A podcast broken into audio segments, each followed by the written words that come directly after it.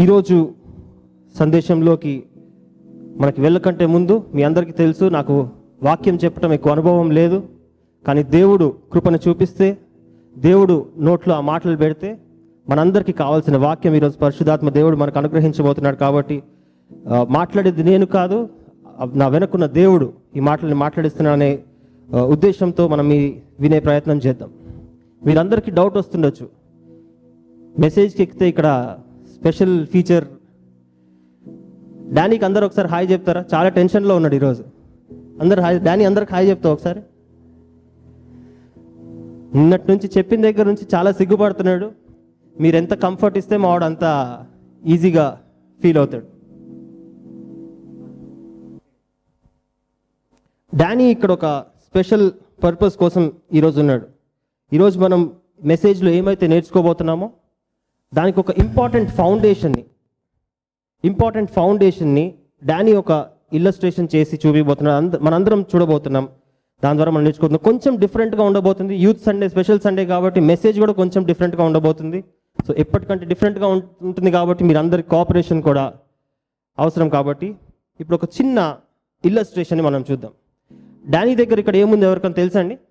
కొంతమందికి ఇక్కడ మన చర్చ్లో మంచి ప్రొఫెషనల్ ఐడియా కూడా ఉంది. దీని గురించి ఏం చేస్తున్నాడు ఐడియా ఉందా ఎవరికన్నా? ఎనీవన్ ఏం చేస్తున్నాడు అండి? సోల్డరింగ్ చేస్తున్నాడు కదా. సోల్డరింగ్ అంటే ఏంటి అంటే, ఇక్కడ మన దగ్గర ఒక పాడైపోయిన వైర్ ఒకటి ఉంది. జేపీ గిటార్ కొడుతూ కొడుతూ గట్టిగా లాగేసేటప్పటికి వైర్ ఊడిపోయింది. ఈ వైర్కి ఇంకొక పిన్ కూడా ఉంది. ఈ పిన్ అది ప్లే చేసేటప్పుడు ఊడిపోవటం జరిగింది. ఇప్పుడు ఈ వైర్కి ఏమైనా విలువ ఉందంటారా? ఈ పిన్ ఊడిపోవటం వల్ల దీన్ని వాడగలుగుతామా? ఎందుకంటే దీన్ని తీసుకెళ్ళి ఆ సౌండ్ సిస్టంలో పెట్టినప్పుడు ఈ వైర్ దానికి కనెక్షన్ లేదు కదా. ఇది అందరికీ తెలిసిన విషయం, ఇంతవరకు అయితే తెలుసు కదా. దాని సోల్డరింగ్ ఎట్లా చేయాలో మనకు తెలియకపోయి ఉండొచ్చు, కానీ ఇంతవరకు అయితే తెలుసు. సో డానీ, ఒక్కసారి while you are showing it to the audience, soldering చేసేటప్పుడు యాక్చువల్లీ దీన్ని సోల్డరింగ్ అనాలా షోల్డరింగ్ అనాలా?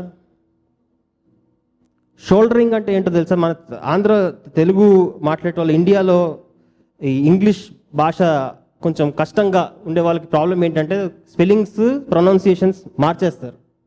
అది షోల్డరింగ్ కాదు. షోల్డరింగ్ అంటే భుజం పెట్టి నెట్టి పడేయటం.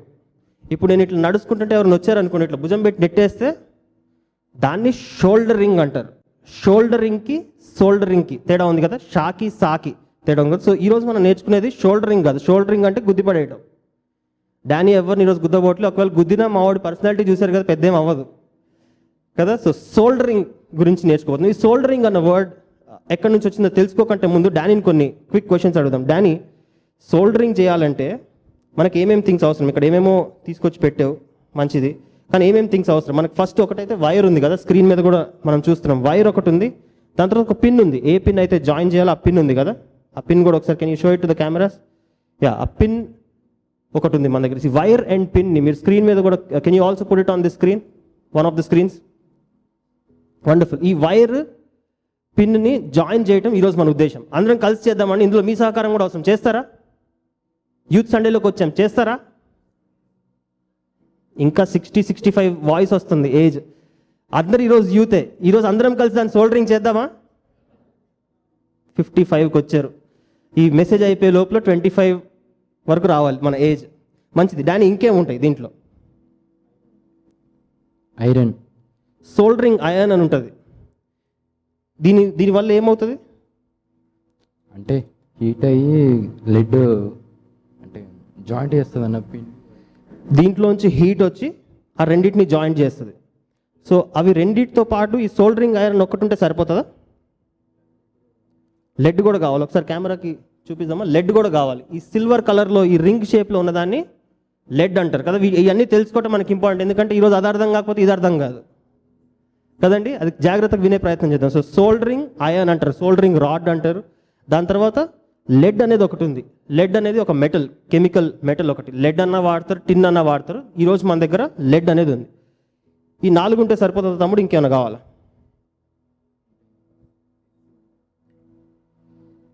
ఈ ఫ్లక్స్ ఏదో షూ పాలిష్ లాగా ఉంది, ఫ్లక్స్ అంటారంట దీన్ని. సరేనా, ఫ్లక్స్ అంటారు. దీని లోపల ఒక పేస్ట్ ఉంటుంది. సో 5 థింగ్స్ మనకు కావాలి. Can we have it on the screen? 5 things మనకు అవసరం. సోల్డరింగ్ చేయాలంటే ఒకటి సోల్డరింగ్ రాడ్, డానీ చూపిస్తున్నాడు సోల్డరింగ్ రాడ్. దాని తర్వాత సోల్డర్, లెడ్ కావాలి కదా, దాన్ని సోల్డర్ అని అంటారు. యాక్చువల్లీ సోల్డర్ అంటే ఈ లెడ్ని సోల్డర్ అంటారు. దీనికి ఒక చాలా ఇంపార్టెంట్ పని ఉంది. దాని తర్వాత ఇంకా కావాల్సింది ఆ పేస్ట్, ఫ్లక్స్ అన్న పేస్ట్ కూడా కావాలి. చివరికి మనం జాయిన్ చేయవలసిన ఒక పిన్, ఒక కేబుల్ కూడా మనకి అవసరం. ఈ మాట సోల్డర్ ఎక్కడి నుంచి వచ్చింది అని మనం చూసినట్లయితే ఫ్రెంచ్లో, ఫ్రాన్స్ దేశంలో వాళ్ళందరూ దాన్ని సోల్డర్ అనే మాటతో పలికేవాళ్ళు.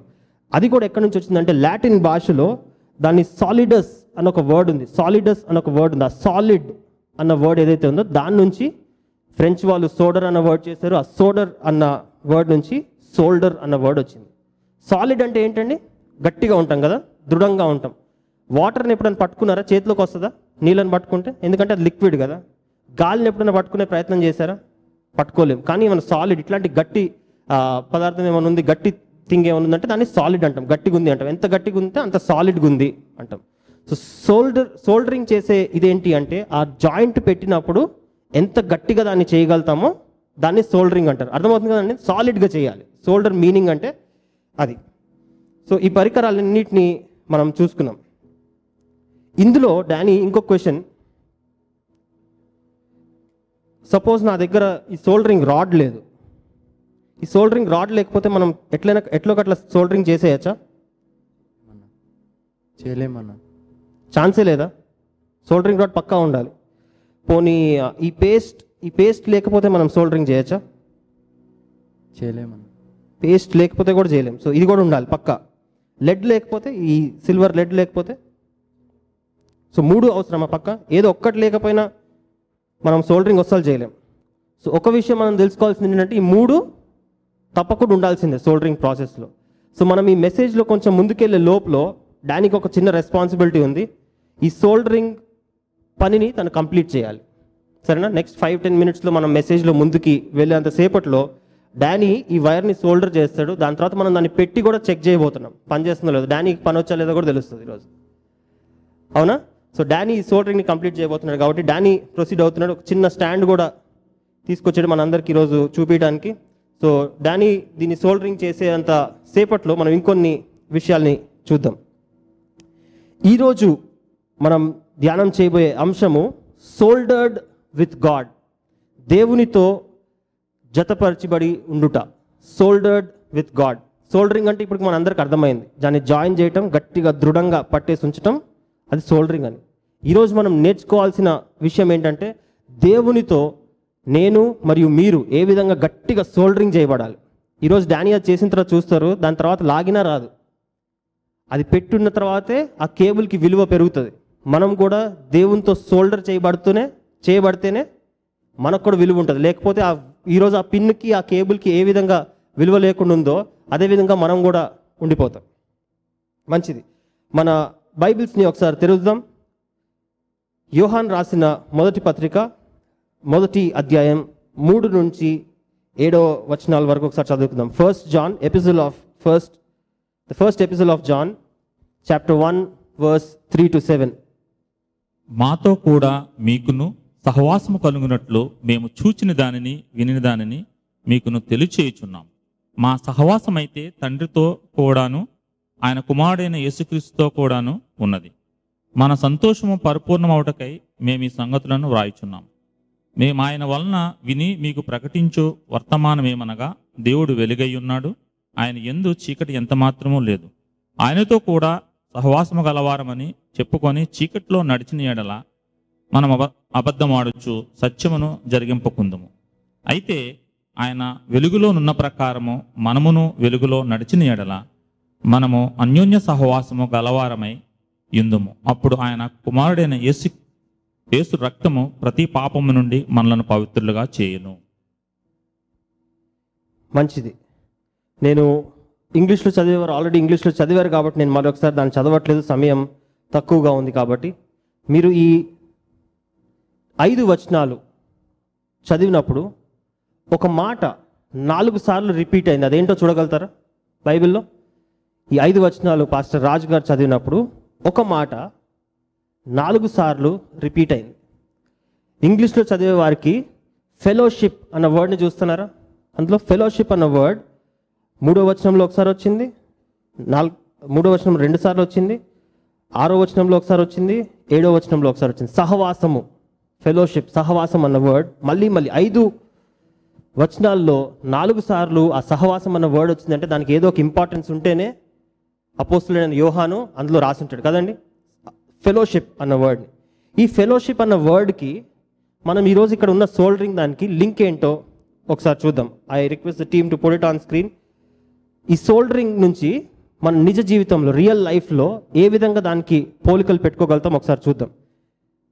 సోల్డరింగ్ రాడ్ ఉంది కదా, డానీ హీట్ చేసే సోల్డరింగ్ రాడ్, ఈ సోల్డరింగ్ రాడ్ ఏదైతే ఉందో అది దేనికి సాదృశ్యంగా ఉందంటే అది రూపాంతరం చెందించే వాక్యానికి సాదృశ్యంగా ఉంది. వాక్యం ఉంది కదండి, అందరి చేతిలో బైబిల్స్ ఉన్నాయి, చర్చ్కి వచ్చేటప్పుడు అందరం బైబిల్స్ తీసుకొని వస్తాం, అది వాక్యానికి సాదృశ్యంగా ఉంది. దాని తర్వాత ఏదైతే ఈ లెడ్ ఉందో, లెడ్ ఉంది కదా, ఇందాకే సిల్వర్ కలర్ ఇది పెట్టుకొని చేస్తున్నాడు, సిల్వర్ కలర్ లెడ్ చూశారు కదా, ఆ లెడ్ ఏదైతే ఉందో అది మన వ్యక్తిగత ఆత్మీయ జీవితాన్ని చూపిస్తుంది. ఫస్ట్ది ఏంటండి, ఆ రాడ్ దేని చూపిస్తుంది? ఈరోజు క్వశ్చన్స్ కూడా ఉంటాయి, యూత్ సండే కదా, అంతా యూత్ మీటింగ్ లాగానే జరుగుతుంది. సో ఐరన్ రాడ్ దేని సూచిస్తుంది? సోల్డరింగ్ రాడ్ వాక్యాన్ని కదా, వాక్యాన్ని సూచిస్తుంది. రెండోది ఏంటి అంటే ఆ లెడ్ ఏదైతే ఉందో అది మన డైలీ స్పిరిచువల్ లైఫ్ని, పర్సనల్ స్పిరిచువల్ లైఫ్ని చూపిస్తుంది. మూడోది ఒక పేస్ట్ కూడా ఉంది, ఇందాక పేస్ట్ కూడా చూపించాడు. ఈ పేస్ట్ ఏదైతే ఉందో, ఈ బ్రౌన్ కలర్ పేస్ట్ ఏదైతే ఉందో అది చాలా ఇంపార్టెంట్, అది ఫెలోషిప్ని, సహవాసాన్ని సూచిస్తుంది.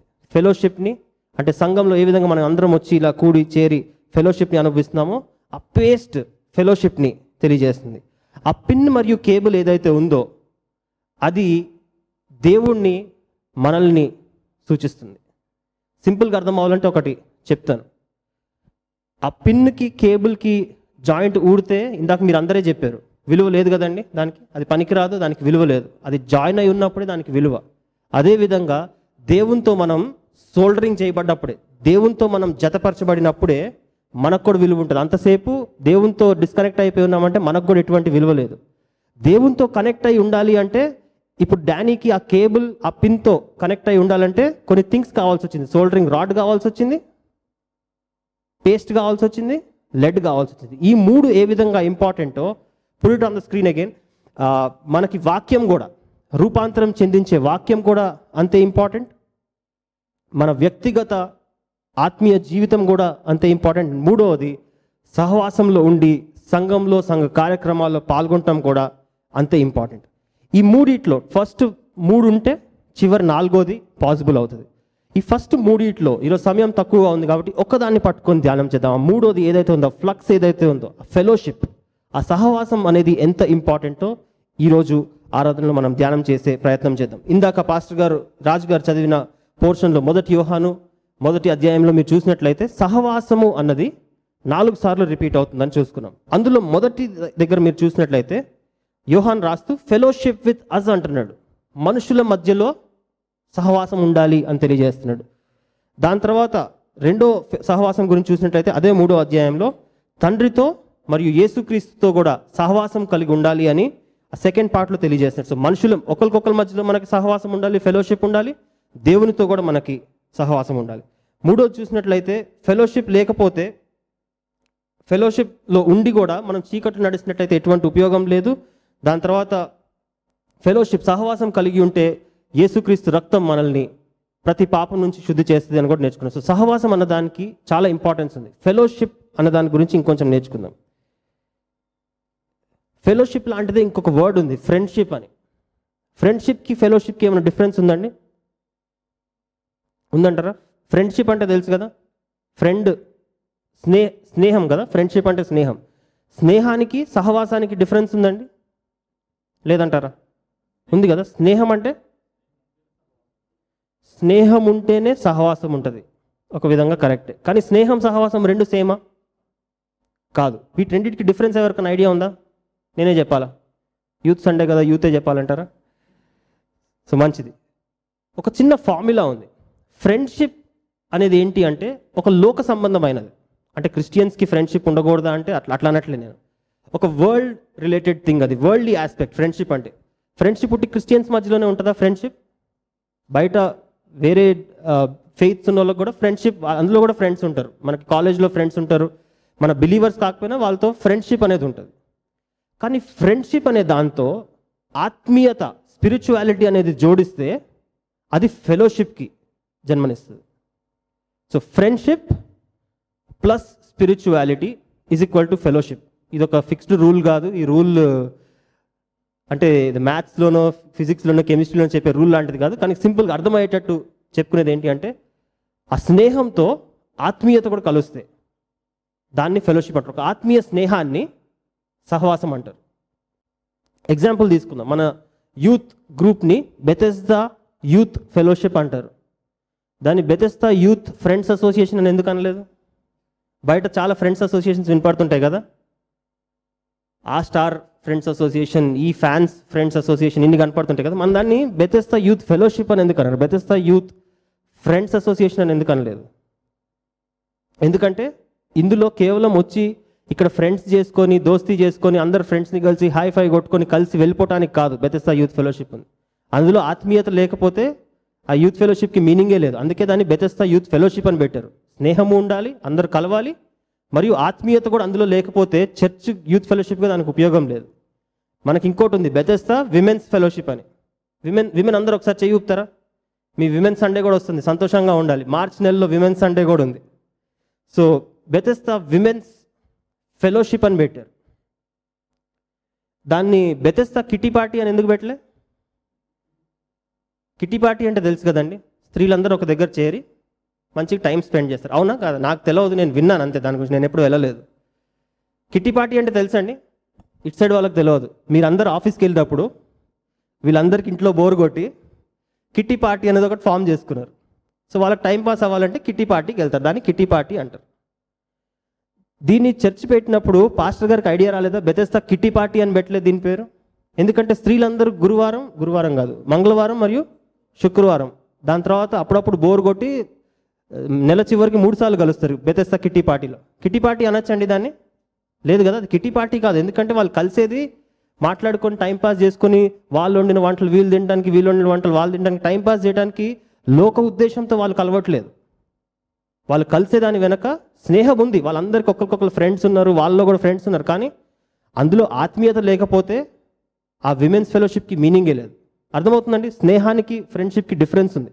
ఆ స్నేహంతో ఆత్మీయత కలిసినప్పుడే అది సహవాసంగా మారుతుంది. సో ఫెలోషిప్ అంటే ఏంటి మనం అర్థం చేసుకుందాం. బైబిల్లో ఫెలోషిప్ గురించి అసలు రాసుందా అని కొన్ని విషయాలు చూద్దాం. చాలా త్వరగా ఒక 3-4 వచనాలని మనం చదువుకునే ప్రయత్నం చేద్దాం. మీకు బైబిల్ తెరిసే టైం ఉంటే పర్లేదు, దానికంటే ఇంపార్టెంట్ మీరు స్క్రీన్ మీదన్నా చూడండి, ఆ వాక్యాన్ని ఫాలో అయ్యే ప్రయత్నం చేయండి. ఎందుకంటే ఈ వాక్యాలు మనం డీటెయిల్గా ధ్యానించబోట్లేదు, అది చాలా సింపుల్ ఇంగ్లీష్, సింపుల్ భాషలో, సింపుల్ తెలుగులో ఉంది కాబట్టి అది చదివితే అర్థమైపోతుంది. మీరు స్క్రీన్ మీద వచ్చినప్పుడు దాన్ని చూడవచ్చు. 1 Thessalonians chapter 5 verse 11.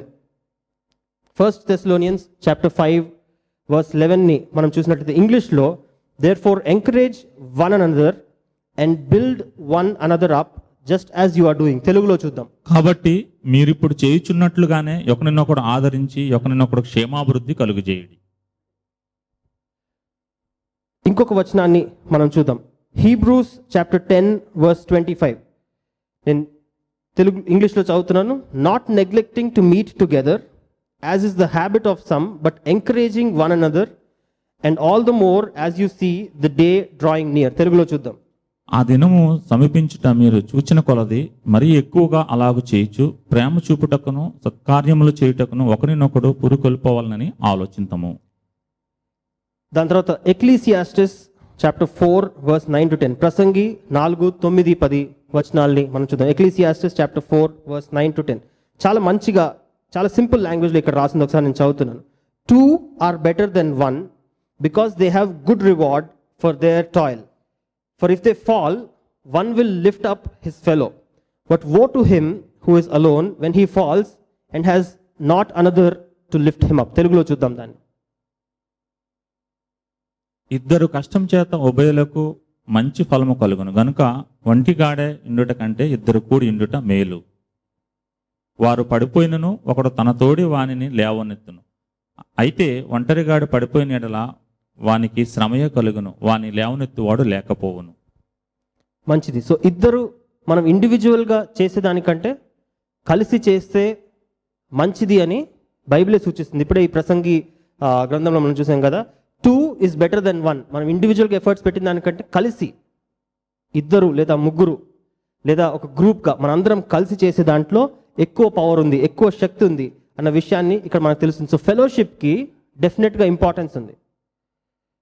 ఫెలోషిప్ కేవలం యేసు ప్రభు తర్వాత సంఘం అన్న వ్యవస్థ అపోస్తుల కార్యంలో స్టార్ట్ అయిన తర్వాతే స్టార్ట్ అవ్వలేదండి. ఎక్లీసియాస్టిస్ ఓల్డ్ టెస్ట్మెంట్లో ఉంది కదా, ప్రసంగి గ్రంథం పాత నిబంధనలో ఉంది. పాత నిబంధన నుంచి ఫెలోషిప్ అనే దానికి, సహవాసం అన్న దానికి చాలా ఇంపార్టెన్స్ ఉంది. దేవుడు కూడా దానికి ఒక చాలా ఇంపార్టెంట్ వాల్యూని ఫెలోషిప్కి ఇవ్వడం జరిగింది. అందుకే ఇందాక మనం నేర్చుకున్నాం, వాక్యం ఈ సోల్డరింగ్ రాడ్ వాక్యానికి సాదృశ్యంగా ఉంది, ఆ లెడ్ ఏదైతే ఉందో అది మన వ్యక్తిగత ఆత్మీయ జీవితానికి సాదృశ్యంగా ఉంది. మూడోది ఏంటి అంటే ఆ ఫ్లక్స్ పేస్ట్ ఏదైతే ఉందో సహవాసానికి సాదృశ్యంగా ఉంది కదా, దాని మీదే మనం ఈరోజు చాలా ఫోకస్గా ధ్యానం చేయబోతున్నాం. కాబట్టి ఈ సహవాసం అనేది ఒక సంఘంలో ఒక చాలా ఇంపార్టెంట్ ఆస్పెక్ట్. నేను ఫస్ట్ రెండు కలిగి ఉంటాను, వాక్యం వింటానులే, టీవీలో యూట్యూబ్లో చాలా వాక్యాలు వస్తున్నాయి, దాని తర్వాత నేను పర్సనల్గా బాగానే ఉన్నానులే, నాకు సహవాసం ఇవన్నీ అవసరం లేదు, మనుషులు కలవటం నాకు ఇష్టం లేదు, ఈ మనుషులు అంటే ఇట్లుంటారు అట్లుంటారు, నేను మనుషులతో కలవను అనుకుంటే బైబిల్ ప్రకారం అది కుదరదండి.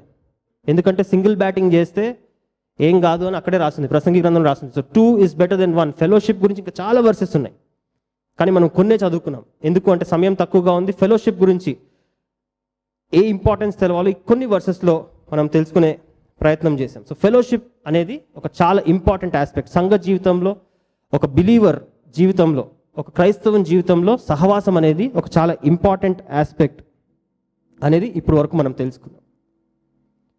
ఇప్పుడు నేను ఒక విషయాన్ని చెప్పబోతున్నాను, అది కరెక్టా కాదా మీరు చెప్పాలి.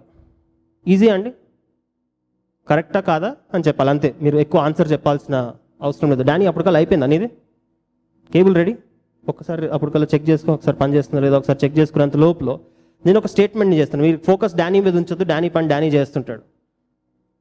ఒక చాలా ఇంపార్టెంట్ స్టేట్మెంట్ చేస్తున్నాను నేను. మీరు నన్ను ఈరోజు తప్పు పట్టచ్చు, తప్పుడు బోధ చేస్తున్నాడని కూడా అనొచ్చు, చాలా జాగ్రత్తగా వినండి, ఛాన్స్ దొరుకుతుంది ఈరోజు. మనందరం ఈ విధంగా సంఘంలో, ఈ ఆలయంలో చేరి ఉండటం దేవునికి చాలా సంతోషం కలిగిస్తుంది. కరెక్టా కాదా? కొంతమంది కాదంటున్నారు, ఏంటండి కరెక్టా కాదా? మళ్ళీ చెప్తున్నాను, యూత్ సండేలో ఉన్నాం, ఇంకా 55 years దగ్గర ఉన్నాం, గట్టిగా చెప్పాలి కరెక్టా కాదా. ఒక్క నిమిషం, పిల్లర్ యువతలు ఉన్న వాళ్ళు ఎవరు బలకదు, పిల్లర్ వెనకున్న వాళ్ళు మాత్రమే గట్టిగా మీ బలాన్ని చూపించాలి. సంఘంలో మనందరం చేరి ఉండటం దేవునికి సంతోషం కలిగిస్తుంది, కరెక్టా కాదా? కరెక్టే కదండి. ఇక్కడ వరకు బాగానే ఉంది. ఇప్పుడు చాలా కాంట్రవర్షియల్, వివాదాస్పదమైన సెంటెన్స్ ఇప్పుడు నేను చెప్పబోతున్నాను. మనందరం ఈ విధంగా సంఘంలో చేరి ఉండటం సాతానికి కూడా చాలా సంతోషాన్ని కలిగిస్తుంది, అవునా కాదా? కొంతమంది మాట్లాడట్లేదు కాబట్టి చేతులెత్తే కార్యక్రమం పెడదాం. ఎంతమంది కాదు అంటారు? మరొకసారి క్వశ్చన్ రిపీట్ చేస్తాను, జాగ్రత్తగా వినండి. మనందరం ఈ విధంగా ప్రతి ఒక్కరు చేయెత్తాలి, దేనికి చేయెత్తకుండా డిస్ఇంట్రెస్టెడ్ కూర్చోవద్దు, సరేనా? దీనికైనా చేయెత్తాలి, దానికైనా చేయెత్తాలి, చల్లగైనా ఉండాలి, వెచ్చగైనా ఉండాలి, బైబిల్ చెప్తుంది, నేను కాదు కదా. మళ్ళీ ఒకసారి ఆ స్టేట్మెంట్ రిపీట్ చేస్తున్నాను. మనందరం ఈ విధంగా ఈ ఆలయంలో, ఈ ఆదివారపు ఆరాధనలో మనం ఈ విధంగా చేరి ఉండటం సాతానికి కూడా సంతోషాన్ని కలిగిస్తుంది, కరెక్ట్ అన్నోళ్ళు చేయొద్దండి. ఇప్పుడు నేను చెప్పిన సెంటెన్స్ కరెక్ట్ అన్నోళ్ళు చేయొద్దండి, రాంగ్, ఈ సెంటెన్స్ రాంగ్ బాబు అన్నోళ్ళు చేయొద్దండి. సో మెజారిటీ రాంగే అంటున్నారు కదా, కదా రాంగేనా? అందరి ప్రకారం రాంగే కదా. ఈరోజు ఇప్పుడు నేను చెప్పిన సెంటెన్స్ సాతానికి కూడా సంతోషం కలుగుతుంది అన్న సెంటెన్స్ కరెక్ట్ అని నేను మీకు నెక్స్ట్ 5 నిమిషాల్లో చెప్పబోతున్నాను. వినటానికి రెడీగా ఉన్నారా? సాతానికి కూడా సంతోషం కలుగుతుందంటే మనం ఈ విధంగా ఆలయానికి రావటం, వినటానికి ఎగ్జైటెడ్గా ఉన్నారా? బుస్ అంటున్నట్టు ఉంది, ఒకసారి గట్టిగా. అసలు పాయింట్ ఇంట్రెస్టింగ్ ఉందా? సాతానికి సంతోషం ఎట్లా కలుగుతుంది మనందరం ఆలయానికి వస్తే? వాడికి కాలాలి కదా, మంట పుట్టాలి వాడికి, వీళ్ళందరూ చర్చికి వెళ్ళారు అంటే. కానీ సంతోషం ఎట్లా కలిగిస్తుందో తెలుసుకోవాలి అని తలిచిన వాళ్ళు మాత్రమే గట్టిగా ఎస్ అని చెప్పండి. అమ్మయ్య, ఏజ్ కొంచెం 40కి వచ్చింది, మంచిది. ఒక ఫేమస్ కోట్ని, ఒక మంచి మాటని నేను రీసెంట్గా చదివాను. దాని అందరం మనం స్క్రీన్ మీద వస్తున్నప్పుడు మనం కూడా దాన్ని చదివే ప్రయత్నం చేద్దాం. నేను దాని తర్వాత తెలుగులో కూడా దాన్ని ఎక్స్ప్లెయిన్ చేసే ప్రయత్నం చేస్తాను. The devil takes delight in the church in which the members just attend church services but they do not grow towards spiritual maturity and fail to impact lives around them. తెలుగులో సాతానుకి ఈ విధంగా ఆరాధనకి వచ్చి కూర్చొని కానీ జీవితంలో ఎటువంటి మార్పు తెచ్చుకొని ప్రజలుంటారే వాళ్ళని చూసి చాలా సంతోషపడుతున్నాడు సాతాను ఈరోజు. జాగ్రత్తగా వినాల్సిన సమయం ఇది. అందరం ఈ విధంగా చేరాం అంటే ఇక్కడ చేరటం సాతానికి సంతోషం కలిగిస్తుంది అంటే ఎందుకో మనం చూడబోతున్నాం. ఇక్కడికి వస్తూ ఇక్కడ నుంచి కొన్ని వందల వేల, ఇక్కడే కాదు మనం చిన్నప్పటి నుంచి కొంతమంది చర్చ్కి వస్తున్నారు, వందల వేల వాక్యాలు మనం వినుంటాం. ఈ మధ్య చర్చ్ కూడా కాదు, ఇంట్లో ఉండి కూడా రోజుకి 10 వాక్యాలు వినొచ్చు. యూట్యూబ్ ఉంది కదా, ఫ్రీ, ఎన్ని వాక్యాలైనా వినొచ్చు. అన్ని వాక్యాలు విన్న తర్వాత ఇన్నిసార్లు ఆదివారం ఉదయం లేచి కష్టపడి రెడీ అయ్యి చర్చ్కి వచ్చిన తర్వాత కూడా ఆ వాక్యం లోపలికి వెళ్ళకపోతే సాతాను ఎప్పుడు హ్యాపీగానే ఉంటాడంట. చర్చ్కి పో, విమెన్స్ ఫెలోషిప్కి పో, యూత్ లాగా అన్ని కార్యక్రమాల్లో ప్రతి ఆదివారం పాల్గొను, నువ్వు సాతానికి సంతోషం కలిగించేవాడిగా ఉంటావు. కానీ ఒకవేళ నీ హృదయం మారకపోతే వాడికి సంతోషమే కలుగుతుంది. ఒక విషయం చెప్పనండి, ఇలా చర్చ్కి వచ్చి కొంతమంది అప్పుడప్పుడు టైం చూసుకుంటుంటారు. అబ్బా ఎప్పుడైపోయింది, రోజు 10:30కి యూత్ సండే అంటే 11 వరకు ఇది చేస్తారంట, టైం చూసుకుంటుంటారు. చూడండి సాతాను వేసేది, ఎందుకంటే వాళ్ళకి చర్చ్లో ఉండాలన్న ఇంట్రెస్టే లేదు. అట్లాంటి వ్యక్తి చర్చ్కి వచ్చి టైం చూసుకొని డిస్టర్బ్డ్గా ఉండి మొబైల్కి వెళ్ళుకుంటూ మొబైల్లో ఏమేమో చూసుకుంటూ ఉంటే సాతాను చూసి చాలా హ్యాపీ కదా, వీడు సంఘంలో వెళ్ళాడు కూర్చున్నాడు కానీ వాక్యం అయితే వినట్లేదు, అమ్మయ్య అనుకుంటాడు. సాతానికి ఇంకా సంతోషం కలుగుతుంది, ఎందుకు తెలుసా, ఆయన కూర్చొని మొబైల్లోకి వెలుగుతుంటే పక్కనోడు కూడా డిస్టర్బెన్స్ కలుగుతుంది కదా, వాడు మంచి మనసుతో వచ్చాడు వాక్యం విందామని, వాడిని కూడా వినకుండా వీడిని వాడుకుంటాను సాతాను. సో సాతాను చర్చ్లో కూడా కొంతమందిని వాడుకోవచ్చు, అర్థమవుతుందండి. సో చర్చ్కి రావటం సాతాను కూడా సంతోషం ఎందుకు కలుగుతుంది అర్థమవుతుందా. ఇక్కడికి వచ్చి మనం స్విచ్ ఆఫ్ చేసుకున్నాం అనుకోండి, మన స్విచ్ని సాతానికి హ్యాపీనే, సాతానికి ప్లేస్తో సంబంధం లేదు. ఇంట్లో కూర్చున్నాడు, ఇక్కడ కూర్చొని నిద్రపోతే కూడా సాతానికి సంతోషమే. కొంతమందిని చాలా బాధ అనిపిస్తుంది చర్చ్లో చూసి, మన చర్చ్లో ఇక ముందైనా ఇటువంటి సిచ్యువేషన్ కలగకూడదు అని ప్రార్థన చేద్దాం. చాలామంది వస్తారు, సండే మార్నింగే పెట్టుకుంటాం మనం కదా, ఎర్లీ మార్నింగ్ కూడా పెట్టుకో, మార్నింగ్ 5:30కి 6:30కి కూడా మన సర్వీసెస్ జరగవు, 9 గంటలకి జరుగుతుంది. కొంతమంది నెమ్మదిగా వాళ్ళ టైం ప్రకారం 9:30 10, ఇప్పుడు 10:30 కూడా కొంతమంది వచ్చేటోళ్ళు ఉంటారు, వాళ్ళని తప్పుకు చూడకండి సరేనా, వాళ్ళ టైంలో వాళ్ళు వచ్చేటోళ్ళు ఉంటారు. వచ్చిన తర్వాత కూడా చాలామంది నేను చర్చ్లో చూశాను, నేనేదో గ్రేట్ అని చెప్పట్లేదు, చర్చ్లో వచ్చిన తర్వాత వాక్యం జరుగుతుంటే నెమ్మదిగా వాళ్ళు కునుకు వస్తుంటుంది. అట్లాంటి వాళ్ళని చూసి, చర్చ్లో కూర్చున్న అట్లాంటి వ్యక్తిని చూసి సాతానికి సంతోషమా దేవునికి సంతోషమా? మీరు చెప్పిన పాయింట్ అర్థమవుతుందండి. ఇందాక సాతానికి సంతోషం అంటే ఎవరు చేయతలే, ఏ నువ్వేంట్రా పిచ్చోనిలాగా మాట్లాడుతున్నావు, ఇప్పుడే మెసేజ్ చెప్తున్నావు, తప్పు చెప్తున్నావు. ఇప్పుడు అర్థమవుతుందండి సాతానికి ఇక్కడ కూర్చొని ఎంత సంతోషం కలిగిస్తున్నాము. అక్కడ కూర్చొని మనం ఒక చిన్న కునుకు తీస్తున్నాం మేము, ఎందుకు కునుకు ఎందుకు వస్తుందండి, అదే ఒక ఇంపార్టెంట్ వ్యక్తి ముందు కూర్చుంటేనో, మనం మనకు నచ్చిన ఫుడ్ ముందు కూర్చుంటేనే ఎప్పుడైనా నిద్ర వస్తుందా, రాదు. నచ్చిన ప్రోగ్రామ్ ఎప్పుడైనా రాత్రి చూస్తుంటే ఇంట్రెస్టింగ్ ప్రోగ్రామ్ వచ్చి అది మంచి క్లైమాక్స్లోకి వస్తుంది, మంచి టర్నింగ్ పాయింట్లోకి వస్తుందంటే మనకు నిద్ర వస్తుందా, ఉన్న నిద్ర కూడా ఎగిరిపోద్ది. అదే దేవుని సన్నిధికి వచ్చేటప్పటికి నిద్ర వస్తుంది, అది దేవునికి కాదు సంతోషం కలిగించేది, ఆలయంలో ఉండి సాతానికి సంతోషం కలిగిస్తున్నాం మేము. ఇంకొంతమంది అనుకుంటుండొచ్చు, నేను ప్రతిరోజు వస్తాను, ప్రతిరోజు సంఘంలో ఆఫరింగ్స్ ఇస్తాను, ప్రతిరోజు ప్రతి నెల నా వచ్చిన ఆదాయంలోంచి నేను టైత్ ఇస్తాను. కరెక్టేనండి, టైత్ ఇవ్వటం తప్ప దానివల్ల కూడా సాతానికి ఏమైనా హ్యాపీనెస్ కలిగేది ఉందా చెప్పమంటారా? అందులో కూడా ఏమవుతుందో, ఈ మధ్య ఆన్లైన్ వచ్చేసింది కదా, ఐదర్ ఆఫరింగ్ వచ్చినప్పుడు ఆఫరింగ్ బ్యాగ్లో ఉన్న మన ఆఫరింగ్ నేర్చు, లేదంటే సింపుల్గా ఫోన్ తీయటం, గూగుల్ పే ఓపెన్ చేయటం, టకాటక్ ట్రాన్స్ఫర్ కొట్టడం, అయిపోయింది పని, అయిపోయింది కదా, ఆఫరింగ్ వేసేస్తే మన పని అయిపోయింది, దేవుడు చాలా సంతోషపడ్డాడని అనుకుంటున్నాం మేము. ఆదివారం వచ్చినప్పుడు లేదా నెలంతా అయిపోయిన తర్వాత నీ కానుకలు తీసుకొచ్చి అందులో వేసి అదే చేతితో సోమవారం నుంచి శనివారం వరకు టేబుల్ కింద పెట్టి లంచం తీసుకున్నాం అనుకోండి, చేతిలో లంచం తీసుకున్నాం అనుకోండి, ఆ ఇచ్చిన కానుక్కి ఏమన్నా ఉపయోగం ఉందంటారా? సాతాను అనుకుంటాడు, హే ఇవన్నీ బయట మింగిన పైసలే కదా. సాతానికే సంతోషం కలుగుతుంది మనం కానుకేస్తంటే. ఇదే చేతులతో నిన్న బైబిల్ క్లాస్లో ఎవరైతే జాయిన్ అవ్వలేకపోతున్నారో, ఐ రియలీ ఫీల్ సారీ, చాలా బాధపడుతున్నారు బైబిల్ క్లాస్లో ఎవరైతే జాయిన్ అవ్వలేకపోయారు. నిన్న జాన్ పాల్ గారు ఒక అద్భుతమైన సన్నివేశాన్ని క్లాస్లో చెప్పారు. ఒకరోజు కూరగాయల మార్కెట్కి వెళ్ళారంట. అక్కడ జాన్ పాల్ గారి దగ్గర ఉన్న పైసల కంటే 6 రూపాయలు ఎక్కువైనాయండి. కరెక్టే చెప్పానండి ఇల్లస్ట్రేషన్ అంకుల్? 6 రూపాయలే కదా అంకుల్? 6 రూపీస్ ఎక్కువైనాయి అంట. ఆ అంకుల్ కొంచెం క్వశ్చన్ మార్క్లో ఉన్నారు. సరే ఏదో ఒకటి వదిలేద్దామంటే కూరగాయలు అతను అన్నాడంట, 6 రూపాయలే కదా సార్, ఏం కాదు, మీరు మళ్ళీ వచ్చినప్పుడు ఇవ్వండి అన్నారంట. జాన్ పాల్ గారు వారం రోజుల తర్వాత 10 రోజుల తర్వాత వెళ్ళినప్పుడు కూడా గుర్తుపెట్టుకొని ఆ 6 రూపాయలు వెనక్కి తీసుకెళ్ళి ఆ వ్యక్తికి ఇచ్చినప్పుడు ఆయన మీరు క్రైస్తవుడా అని అడిగి ఆయనలో ఈ మంచితనాన్ని చూసి ఆయనకు కూడా ఒక హృదయంలో ఒక ఇంప్రెషన్ని కలిగే సిచ్యువేషన్ని ఎన్ని రూపాయలతో వచ్చిందండి? 6,000 రూపాయలతోనా? 6 రూపాయలతో. 6 రూపాయలు ఇవ్వడం ఎవరికైనా కష్టమండి? 6 రూపాయల్లో ఒక వ్యక్తి తన వాల్యూని ఆ కూరగాయలు అతని ముందు పోగొట్టుకునేటాడు. కానీ 6 రూపాయల వల్ల, 6 రూపాయలు మాత్రమే ఎక్కువ, 6 రూపాయలు అందరి దగ్గర ఉంటాయి కదండి. 6 రూపాయలు అయితే అందరు చూసుంటారు కదా, 6 రూపాయలు ఖర్చు అయితే అందరు పెట్టుంటారు. చిన్న పిల్లడు కూడా 6 రూపాయలు ఖర్చు పెడతారు వారంలో వదిలి పెడితే. 6 రూపాయల వల్ల ఒక గొప్ప సాక్ష్యాన్ని పొందుకోగలిగాం. సో అటువంటి మంచి జీవితాన్ని కలిగి ఉంటున్నామా? లేదా 6 రూపాయలే కదా వాడికి ఇవ్వకపోతే ఏముంది, వాడికి మస్తు బిజినెస్ వస్తుంది, కూరగాయలు వెనస్డే మార్కెట్ పెట్టాడంటే లైన్ అంతా మార్కెట్, వాడి దగ్గర మస్తు మంది కొంటారు, 6 రూపాయలేనా వాడికి తక్కువైంది అన్న స్వభావాన్ని కలిగి ఉన్నామే. అప్పుడు సాతాను చప్పట్లు కొట్టుకుంటూ మంచిగా శబాష్, 6 రూపాయలు కదా, 6 రూపాయలన్నీ మిగుల్చుకుంది.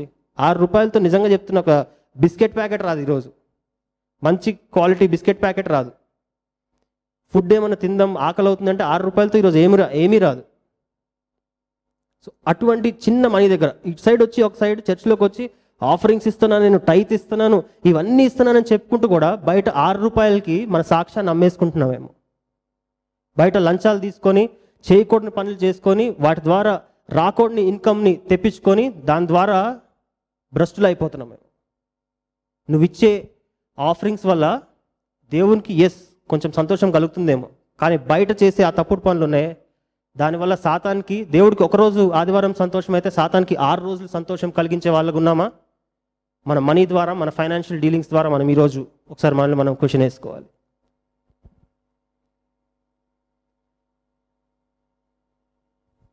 మనందరం ఇప్పుడు ఒక ఫ్యాక్ట్ అయితే ఒప్పుకున్నారు కదండి, చర్చ్కి వచ్చి కూర్చుంటే కూడా సరిపోదు, సండే మార్నింగ్ లేచి రోజు ఆఫీస్కి వెళ్ళినట్టు అబ్బా ఈరోజు కూడా సండే, ఈరోజు కూడా రెస్ట్ ఇవ్వరు, 9 o'clockకి చర్చ్కి వెళ్ళకపోతే ఈ పాస్టర్ గారు పాస్టరమ్మ గారు ఫోన్ చేసి ఎందుకు రాలేదమ్మా, ఎందుకు రాలేదయ్యా అని క్వశ్చన్ అడుగుతారు. వాళ్ళ కోసమన్నా పోదామని చర్చ్కి వస్తున్నారా? చర్చ్కి వచ్చి కూర్చుంటే సరిపోదండి, పాస్టర్ గారిని మెప్పించచ్చేమో, చర్చ్లో అందరికంటే అందరి ముందు చర్చ్కి వెళ్ళట్లేదు ఏంటి అని అడుగుతారేమో, వాళ్ళు అడగకుండా చేయడానికి చర్చ్లోకి వచ్చి కూర్చుంటే సరిపోద్దేమో అనుకుంటున్నారో. చర్చ్ అటెండెన్స్ కోసం అది సరిపోతుంది, కానీ మీకు అది ఎటువంటి లాభం చేయబోట్లేదు. ఎందుకంటే ఇక్కడ వచ్చి కూర్చొని మైండ్ స్విచ్ ఆఫ్ చేసుకున్నామంటే మనం దేవునికి కాదు మహిమనిచ్చేది, సాతానికి మహిమనిస్తున్నాం మేము. క్రైస్తవులు ప్రతి ఆదివారం చర్చ్కి వస్తారు, ఒక మంచి రొటీన్ని కలిగి ఉంటారు. ఇందాక ఒకటి నేర్చుకున్నాం, హృదయం మారకపోతే వీటన్నిటి తర్వాత ఒక్క యూజ్ కూడా లేదు. ఇన్ని సండేస్ చర్చ్కి వచ్చి సపోజ్ రఫ్గా నాకు 30 సంవత్సరాలు ఉంది, నేను ఆదివారం చర్చికి వెళ్ళని సన్నివేశం నాకు గుర్తులేదు. ఒక్క సంవత్సరంలో రఫ్గా ఎన్ని ఆదివారాలు ఉంటాయండి? 52, 53 ఆదివారాలు ఉంటాయి. ఈ Christmas, new year, good Friday, special programme ఇవన్నీ కలుపుకుంటే ఇంకో 10 ఉంటాయి అనుకుందాం. సో 60 చర్చ్ ప్రోగ్రామ్స్ ఉంటాయి. నా 30 సంవత్సరాల్లో నేను 1800 చర్చ్ ఆరాధనలు అటెండ్ అయ్యి ఉంటాను. కరెక్టేనా? 16 to 30 1800ఏనా? కరెక్టే కదా, 1800. 30 సంవత్సరాల వ్యక్తి 1800 ఆరాధనలు అటెండ్ అయిన తర్వాత కూడా సాతానికి సంతోషం కలిగిస్తున్నామంటే మన వాల్యూ ఎట్లుందో ఒకసారి ఈరోజు మనం ప్రశ్నించుకోవాలి. చర్చికి వచ్చి కూర్చొని వెళ్ళిపోతున్నామంటే సేటన్కి టెన్షనే లేదు. ఇది ఒకసారి ఈరోజు గుర్తు చేసుకోవాల్సిన విషయం. మనం మళ్ళీ అదే పాయింట్ రిపీట్ చేసి చెప్తున్నా ఏంటంటే, చర్చ్కి వచ్చి ప్రతి ఆదివారం వచ్చి ఏదో ఈరోజు యూత్ సండే అంట, మొన్న ఏదో వీళ్ళు మెన్ అందరు కూర్చొని చేశారు మెన్ సండే అంట, మళ్ళీ ఏదో ఇంకో సండే అంట, మళ్ళీ స్పెషల్ సండే అంట, కమ్యూనియన్ సండే అంట, వచ్చి అటెండెన్స్ వేసుకొని వెళ్ళిపోతున్నామే. దానివల్ల దేవునికి 1% కూడా సంతోషం కలగట్లేదు, ఇంకెక్కువ సాతానికే సంతోషం కలిగించే వారికి ఉన్నాం మేము. ఈరోజు మనల్ని మనం ప్రశ్నించుకోవాలి, ఈరోజు మనల్ని మనం అడుక్కోవాలి. చర్చ్లో ఎటువంటి ఇది కలిగి ఉంటున్నానో బయట కూడా అటువంటి జీవితాన్ని కలిగి ఉంటున్నాను. ఇందాక నేర్చుకున్నాం 6 రూపాయల్లో ఇక్కడికి వచ్చి జాన్ పాల్ గారు తనకున్న వాటన్నిటిలో టైత్ వేసారు, వాళ్ళ ఫ్యామిలీ అందరూ ప్రతిరోజు ఆఫరింగ్స్ వేసారు. ఆఫరింగ్స్ ఇవ్వడంలో టైత్ ఇవ్వడంలో ఎప్పుడు వాళ్ళు వెనకాడకుండా బయట 6 రూపాయల దగ్గర సాక్ష్యాన్ని పోగొట్టుకుంటే ఎట్లుంటుందో, 6 రూపాయలు ఇచ్చిన తర్వాత గొప్ప సాక్ష్యాన్ని పొందుకుంటే ఎట్లుంటుందో మనం ఈరోజు నేర్చుకున్నాం. సో చిన్న చిన్న విషయాల్లో మనం ఎప్పుడు మన మార్క్ని మిస్ అవ్వకుండా ఉండాలి. త్వరగా ఒక సన్నివేశాన్ని కూడా చూద్దాం. ఇది మీకు అందరికి తెలుసు. మత్తయి సువార్త 13వ అధ్యాయంలో విత్తు అని ఉపమానం మనం చూస్తాం కదండి, అందరికి తెలిసిన ఉపమానమే, మీరు తీయాల్సిన అవసరం లేదు. స్క్రీన్ మీద ఇల్లస్ట్రేషన్ వచ్చినప్పుడు ఒక విత్తువాడు, ఒక ఫార్మర్ ఏదైతే ఉన్నాడో విత్తనాలు తీసుకొని పొలంలోకి వెళ్ళి విసురుతూ ఉన్నాడంట. నేను చాలా ఫాస్ట్గా చెప్తున్నాను, సమయం తక్కువగా ఉంది కాబట్టి. కొన్నేమో దారిలో పడ్డాయి, పాత్రలో పడ్డాయి. కొన్ని విత్తనాలేమో రాకీ సాయిల్ అంటే కొంచెం రాళ్ళున్న ప్రదేశంలో పడ్డాయి. కొన్నేమో ముళ్ళ కంపలు ఉన్న ప్రాంతంలో కొన్ని విత్తనాలు పడ్డాయి. కొన్నేమో మంచి నేలలో పడ్డాయి. మీరందరూ తెలిసిందే కాబట్టి కొంచెం ఫాస్ట్ వెళ్తున్నారు. ఆ దారిలో పడ్డవి కొన్ని రోజులు వచ్చినాయి, పక్షులు వచ్చినాయి, ఆ విత్తనాలు ఎత్తేసినాయి. దాని తర్వాత మొక్క పెరుగుతుందండి, విత్తనాలు ఎత్తేస్తే పెరగదు. రెండోది ఏంటి, రాళ్ళ దాంట్లో పడ్డది. అది పెరిగే ప్రయత్నం చేసింది, కానీ కింద భూమిలో చాలా రాళ్ళు ఉండేటప్పటికి దానికి స్ట్రెంగ్త్ లేక అది కూడా చచ్చిపోయింది.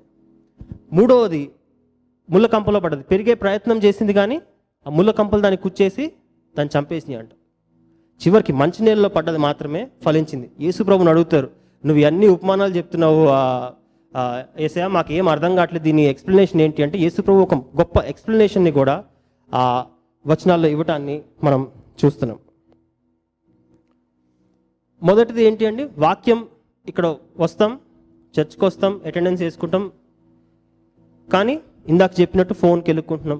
పిల్లలు ఉన్నారు, చిన్న పిల్లలు ఉన్నారు, వాళ్ళకు కూడా డిస్టర్బెన్స్ లేకుండా ఇన్ఫెంట్స్ రూమ్ అని పెట్టాం.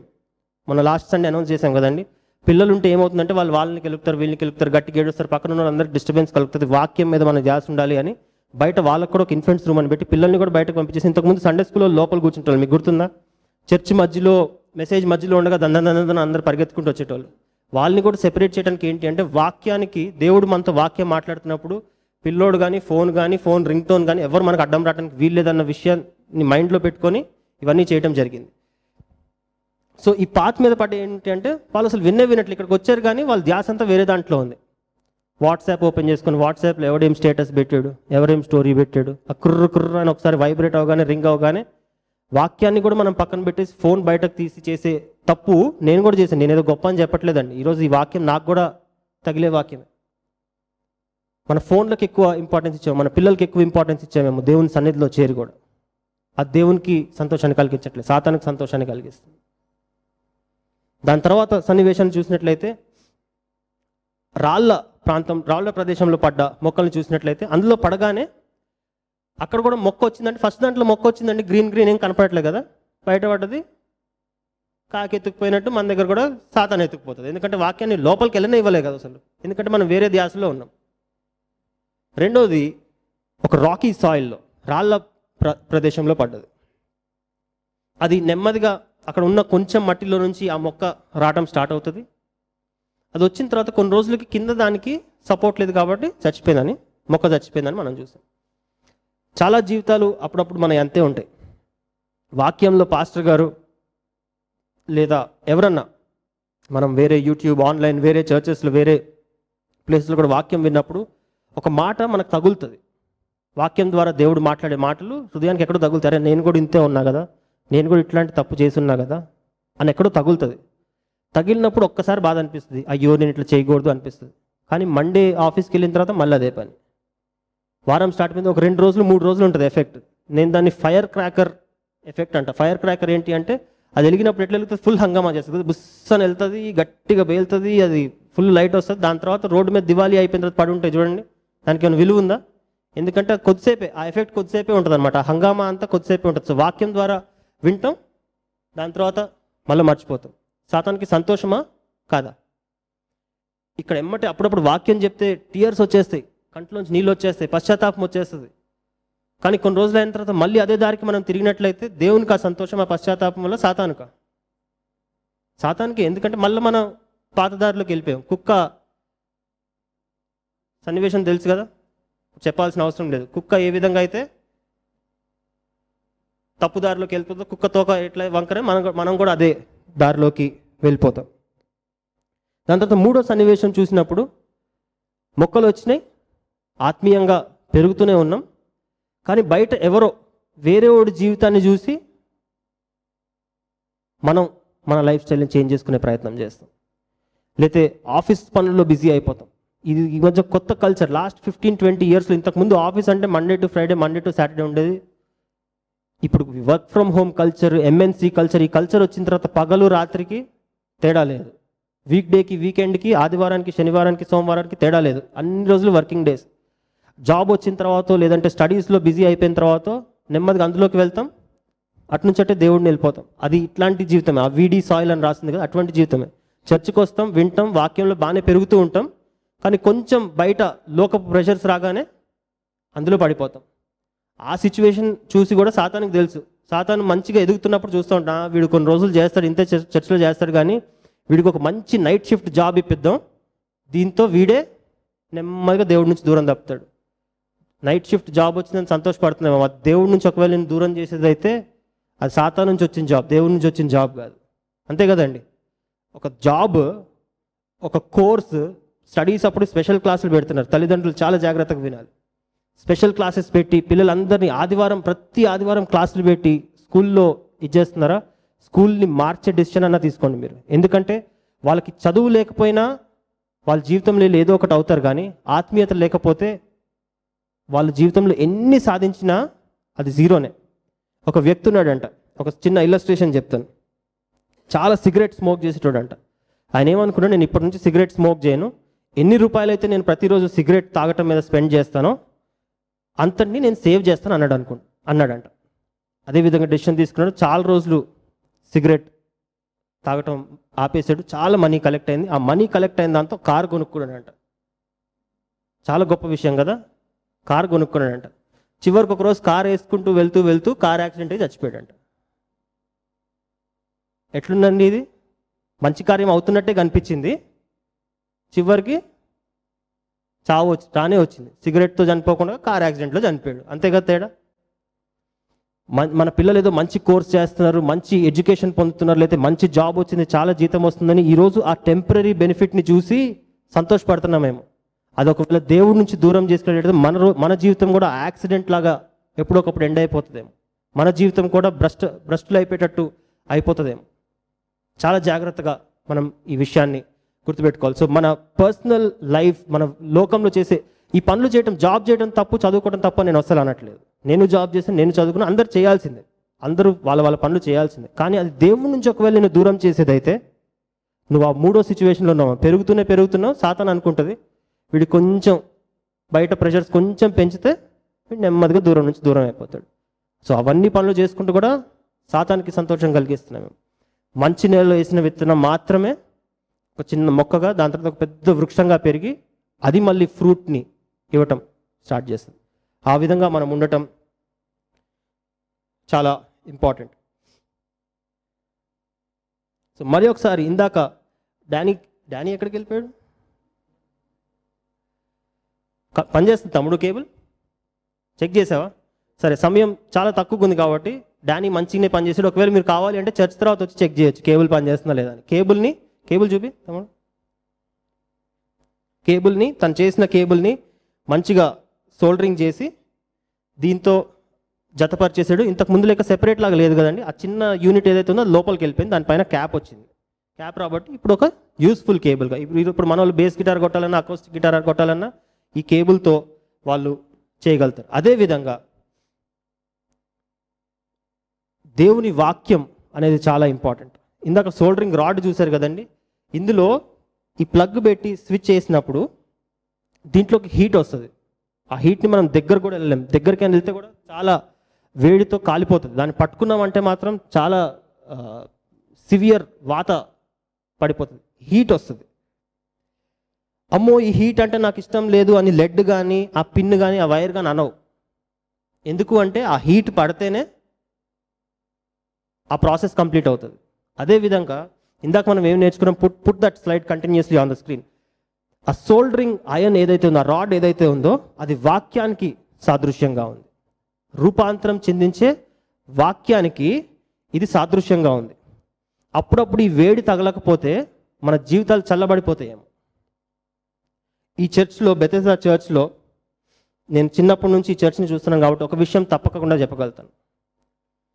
ఏదో ఇక్కడ వచ్చిన వాళ్ళందరికీ నాలుగు మంచి మాటలు చెప్పి నీకు సుఖం కలుగుతుంది, నీకు మేలు కలుగుతుంది, నీకు కావాల్సినవి అన్నీ వచ్చేస్తాయి, నీకు దేవుడు అన్నీ ఇచ్చేస్తాడు అనే బోధ మాత్రమే రాదండి. అప్పుడప్పుడు కుచ్చుకునే బోధలు కూడా వస్తాయి. పాస్టర్ గారు లేదంటే ఇక్కడ ఉన్న పాస్టర్స్ ఎప్పుడైనా వాక్యం చెప్పేటప్పుడు వాళ్ళు చెప్పేది ఏమైనా కుచ్చుకుంటుందంటే వాళ్ళు తప్పుగా అర్థం చేసుకోవటం మంచిది కాదండి.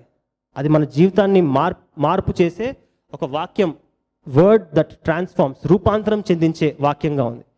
బైబిల్ మిగిలిన అన్ని బుక్స్ ఉన్నాయి కదా లోకంలో, అవన్నీ ఇన్ఫార్మ్ చేస్తాయి అంట. All books inform, only Bible transforms.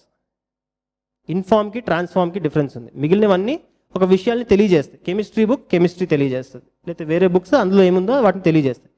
Bible అందులో ఉన్న నోవా కథ, యోనా కథ, అబ్రహాం కథ, ఇస్సా కథ చెప్పడానికి రాయలేదు బైబిల్. అది చదువుతున్నప్పుడు మన జీవితాలే మార్పు చెందే విధంగా చేసే విధానంగా ఈ గ్రంథం ఒకటి ఉంది. Bible is the only book that can transform you. So దాన్ని ట్రాన్స్ఫార్మ్ చేపిస్తున్నామా, లేదంటే జస్ట్ బైబిల్ని కూడా ఒక స్టోరీ బుక్ లాగా చదువుతున్నామా? మొదటి విషయం చూసుకోవాల్సింది. రెండోది ఏంటండి, ఈ సోల్డర్ లెడ్ గురించి చూసాం కదా. ఇది పెట్టి సోల్డరింగ్ చేస్తేనే ఆ సోల్డరింగ్ అతుక్కుంటుంది. ఇది కరిగిపోయి అందులోకి దానికి అతుక్కొని ఆ సోల్డరింగ్ మంచిగా అతుక్కుంటుంది. మన డైలీ స్పిరిచువల్ లైఫ్ అని నేర్చుకున్నాం ఇందాక, దట్ సెకండ్ పాయింట్. మన పర్సనల్ స్పిరిచువల్ లైఫ్ ఇది లేకపోతే ఏ విధంగా సోల్డరింగ్ అవ్వదో, మన పర్సనల్ స్పిరిచువల్ లైఫ్, మన ప్రార్థనా జీవితం ఇక్కడ చర్చ్లో అందరి ముందు చేసేది కాదు, మన ఇంట్లో ఎవరు చూడనప్పుడు చేసే స్పిరిచువల్ లైఫ్, బైబిల్ లైఫ్ ఏదైతే ఉందో అది ఒకవేళ గట్టిగా లేకపోతే సోల్డరింగ్ అవ్వదు. ఇది లేకపోతే సోల్డరింగ్ ఎట్లా అవ్వదో, అది లేకపోతే కూడా దేవునితో మనం జతపరచబడి ఉండటం సాధ్యం కాదు. నేను చర్చ్కి వెళ్తున్నా కదా, ఆదివారం చర్చ్కి వెళ్తున్నా కదా, అక్కడికి వెళ్తే సరిపోతుంది అనుకుంటే సరిపోదండి. ఆ లెడ్ లేకపోతే సోల్డరింగ్ ఎట్లా కాదో, బైబిల్, ప్రార్థనా జీవితం మన జీవితాలు లేకపోతే దేవునితో జతపరచబడి ఉండటం కూడా అది సాధ్యం కాదు. ఈ సంవత్సరం నాకు చాలా సంతోషంగా ఉంది. బైబిల్ ఎవరైతే చదవాలనుకుంటున్నారో almost 35 to 40 people Bible reading ప్లాన్కి సబ్స్క్రైబ్ చేశారు. ఎందుకంటే మనం అందరం బైబిల్ చదవాలనుకుంటాం, అందరికి తెలుసు బైబిల్ చదవాలని, కానీ ఒకరోజు చదువుతాం, ఒకరోజు చదవం. కొంతమంది డిసిప్లిన్గా చదువుతారు, సంతోషం. కానీ చాలామంది బిజీ షెడ్యూల్స్ వల్ల బైబిల్ని డైలీ చదవకుండా కూడా చాలా రోజులు ఉంటాయి. నా జీవితంలో చాలా రోజులు అట్లాంటి రోజులు ఉన్నాయి. కానీ బైబిల్ రీడింగ్ ప్లాన్ ఎందుకు పెట్టారు తెలుసా? అందరు కలిసి బైబిల్ చదవండి నా గ్రూప్లో ఎందుకు చెప్తున్నారు తెలుసా? అది చదవకపోతే దేవునితో డిస్కనెక్ట్ అయిపోతాం మనం. అటువంటి ఫెసిలిటీని చర్చ్ జనవరి అంతా 3 వారాలు మళ్ళీ చెప్పాం. కానీ కొంతమంది దాన్ని లైటే తీసుకున్నారు. సంతోషం దేవునికా సాతానుకా? మీరు ఆ ప్లానే చదవాలని లేదండి. మీరు రోజు బైబిల్ చదివితే సరిపోతుంది. ఏదో విధంగా బైబిల్ చదువుతున్నారా, చాలా సంతోషం. కానీ ఎటువంటి పరిస్థితులు నేను అసలు బైబిలే ముట్టను సోమవారం నుంచి శనివారం వరకు అన్న వాళ్ళకి ఇదొక రిమైండర్, ఇదొక కుచ్చుకునే మాట. ఏంటి అంటే బైబిల్ లేకపోతే మన జీవితాలే వ్యర్థం. మార్నింగ్ ప్రేయర్స్ పెట్టాం ప్రతిరోజు, ఆదివారం మాత్రమే కాదు ప్రతిరోజు దేవుని సన్నిధిలో ఉదయం 5:30 గంటలకు చేరే సన్నివేశ ప్రోగ్రామ్ని కల్పించాం. ఇంతమందిలో 200-300 మన చర్చ్లో ఆల్మోస్ట్ ఒక 400 మెంబర్స్ వరకు ఉన్నారు. అందులో దానికి వచ్చేది 25 మంది. ఇంకా 375 మంది మీరు ఆల్రెడీ పర్సనల్గా ప్రేయర్ చేసుకుంటుంటే సంతోషం. రోజంతట్లో ప్రేయర్కే టైం దొరకట్లేదా ఆలోచించాల్సిన పరిస్థితి. Personal spiritual life is very important. మూడవది ఫెలోషిప్. ఈరోజు ఫెలోషిప్ గురించి నేర్చుకున్నాం. చర్చ్కి వచ్చి ఒకరితో ఒకరు కలవటం కూడా ఇంపార్టెంట్. కొంతమంది కలవరు, చర్చ్ అయిపోగానే పరిగెత్తుకుంటూ వెళ్ళిపోతారు, ఎవరితో సంబంధం లేదంటే వెళ్ళిపోతారు. లైఫ్ గ్రూప్స్ అనేవి స్టార్ట్ చేసాం 2019లో. కోవిడ్ వల్ల వాటిని కొన్ని రోజులు నిలిపివేయడం జరిగింది. 2021లో మళ్ళొకసారి లైఫ్ గ్రూప్స్ని స్టార్ట్ చేయబోతున్నాం. ఆ లైఫ్ గ్రూప్స్ వల్ల ఒకరినొకరు కలుసుకుంటాం, వీక్ మధ్యలో కూడా సహవాసాన్ని కలుగుంటాం మన ఉద్దేశంతో. లైఫ్ గ్రూప్స్ యొక్క మెయిన్ ఫార్ములా ఇస్ ఫెలోషిప్.